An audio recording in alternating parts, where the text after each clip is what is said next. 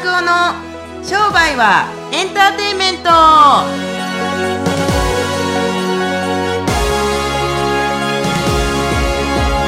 いこんにちはこんにちは、毎度です。毎度です毎度毎度、毎度毎度のマスターです。はい。はい第5回目やってまいりましたということで、えー今日はですね最近会ったすごい人を教えてほしいんですけど最近会ったすごい人。あー、孫正義？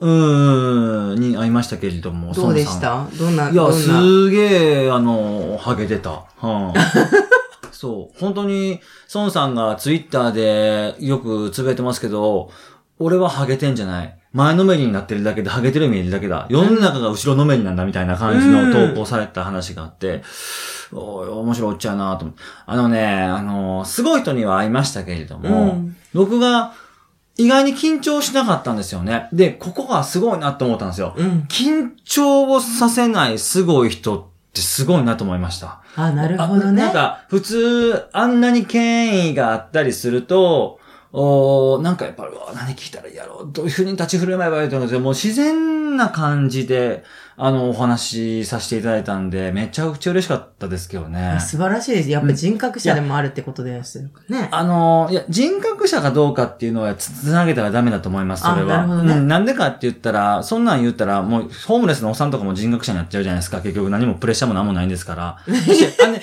やっぱりこうね、人格者かどうかは別にして、うんあ、この人の会社ってなんで大きくなるんだろうと思ったのは、僕が思ったのはうん、こういう感じで誰でも接するんだな。あの人にはこうやって接するし、こういう人にはこうやって接するけれども、違う人にはこうやって接するとかってないんですよ。うん。で、孫さんの昔の話だったりとか、企業当初の話だったりとか、一兆円企業になるまでの話とかっていろいろ聞かせてもらったんですけれども、うんうんうん僕はなんでそもそも会いに行こうと思ったら、今日本で素晴らしい、最も素晴らしい企業家って誰なんだろうと思ったら、もうほんま孫正義しか出てこ出てこなかったんですよ。あとはあの、日本電産の長森会長とかもいましたけれども、うん。んでもそれよりもやっぱりあのデジタル社会でこんなにこうしのぎを削っているような業界で、しかもなんかちょっと面白くって、あのーってなったら、やっぱりこう孫さんしかいなかったと思って汐留のビルまで会いに行きましたけれども、へーそう、やっぱすごいですね。その辺の、この人間的にはパワーというか、うん。こう、普通に喋ってくれる、この、あの、なんて言うんですか、あの、ちゃんと平等に扱ってくれる。うん身分は関係ないっつって。そう。忙しい中でも時間作ってくださってね。そう。2時間喋りましたよ。素晴らしいですね。そう。さすがですね。だから、あ、こういう人間にならないと、こういう風にならないんだなと思った反面、うん。僕は、孫さんのやってるビジネスがどうとかっていうのは難しいところはわからないですけども、あ、こんな人間になるのには時間かかるぞと思いましたね。だって怒るもん、僕だって。うん。怒るし、腹立つし、うんで、やっぱり人間によって対応を変えていく。うんで、素晴らしい人物っていうのは人間によって対応は変えないと思いました。ビル・ゲイツだって、ウォーレン・バフェットだって絶対人、ど、どんだけスタンフォード大学で講演会来て、どんなくだらない質問、トイレは1日何回行きますか？ってスタンフォード大学のん。大学生で3回生の子が、1日どれだけトイレ行きますか？そうだなって言って、大体、バフェットさんが、ビル・ゲイツのことをこう指さして、あ先にどうぞみたいな感じで、ゴアヘッドみたいな感じで言うんです。言うんですけれども、うん。そうですね、水を飲めばたくさん行きますし、ご飯を食べればたくさん第二も行きますみたいな。いや、いや、はい、みたいな。だね。もう。ね、あのね、この、このなんか、あの、あの、ウィットに長けたというか、なんというかう、んアメリカンジョークもちゃんとできるし、確かに。で、ちゃんと人の質問にも答えられる。素晴らしいね。俺らは大富豪だから、お前たちとは合わない確かに、そうなるがちですけれども、いや、僕もそれは何回も何回も何回も孫さんには手紙を書きましたかうら、んで、それでやっと会えるってなって会いましたけれども、よっしゃ、会えるとかつって、でもね、僕は一つ決めたことがあったんですけれども、絶対 Facebook とかに投稿しなとこうと思ったんですよ。すねカシャーって撮って。そうですよね。SNS で、こんな人に会いました。いいだろう、俺、みたいな感じの、なんかこの、えっ、と、リア充感はもう出したくはなかったし。こんなに人に公にするのも初めてじゃないですか？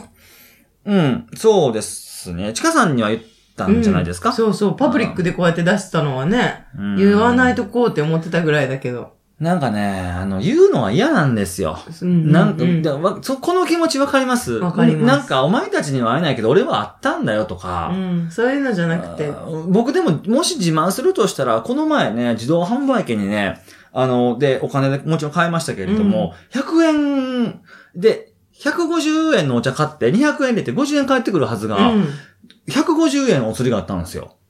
うん。要するに100円がその中にあの、こう残ってたってことですね。それの方が自慢したいぐらい。あ、なるほどね。そうそういうのは自慢したいけど、すごい人に会ったっていうのはね、ちょっとね、今日はこっそり教えてくれたと思うんですが、じゃあ本題に。まあね、そうだね。うん直接会って聞いたら、多分増田さんはね、いろいろ答えてくれると思うので、ぜひ聞いてみてください。うんということで、うんじゃあ本題に行きたいと思うんですけど、まあうん、ちょっと孫さんの話とも繋がってくると思うんですけど、約最近ね、増田さんが、あの、いろんな方に質問を受ける、お、よくある質問で、うん増田さんにとっての一番の幸せとは何ですか？うんっ。ていうね、質問をよくもらうっていうのと私たちにも寄せられてるんですけど、どうですかね？うーん。まあ、あのー第1回目の、うんポッドキャストの方でも言いましたけれども、まあ、そこそこな、どん底な人生を歩んでましたんで、まあ、毎日幸せだと思いますよ。だって、うんやっぱり食べたいものは食べれるし、タクシーにも乗れるし、で、雨降った時に傘も買えるんですよ。すごいですね。昔は傘を買えなかったですよ。だから、駅に、よく駅とかで雑誌とか新聞だけを捨てるこの、なんかゴミ箱ってあるじゃないですか。はいはいはい僕はそこから必ずジャンプを拾って、うんそれを傘にしてましたからね。そう。なるほどなで頭が濡れないように。あとは、大体濡れるでしょ、でも全部。濡れます。はい。でも、あの、この、カッパの、カッパで言ったらお皿の部分が濡れないように、ここを濡らすと大体風邪をひくんですね。あ、そうなんですか知らなかった。人とのは。でもまあそんな感じで、何でも、まあ何でもってダメですね。自分たちが欲しいもの、ある程度のものは買えるようになりましたから、それは毎日幸せだと思います。で、も、あのーやっぱりつくづく幸せだなと思うときは、自分たちのお客さんと会ってるときとかに、いやー先生のおかげでとか言ったりすると、やっぱそれは幸せなんじゃないかなと思いますね。あとね、うんこんなもん人間的で当たり前だと思いますけど、喉が渇いてるときにコンビニでお水が買える、お腹が減ったときにレストランに入ってご飯が食べれる、で寒い冬に入れるお風呂がそこにある、家がそこにあるっていうのは、僕にとってみたら、ものすごい幸せなことですよね。本当そうですこよね。れ多分ね、聞いてくださってる人たちは、こんな車買ったんです、あんな車買って、こんなとこに住んでて、六本木ヒルズ住んでてどうなのとか聞きたい気持ちわかるんですけど、うん僕にとってはもっと人間らしい手前のおものかなと。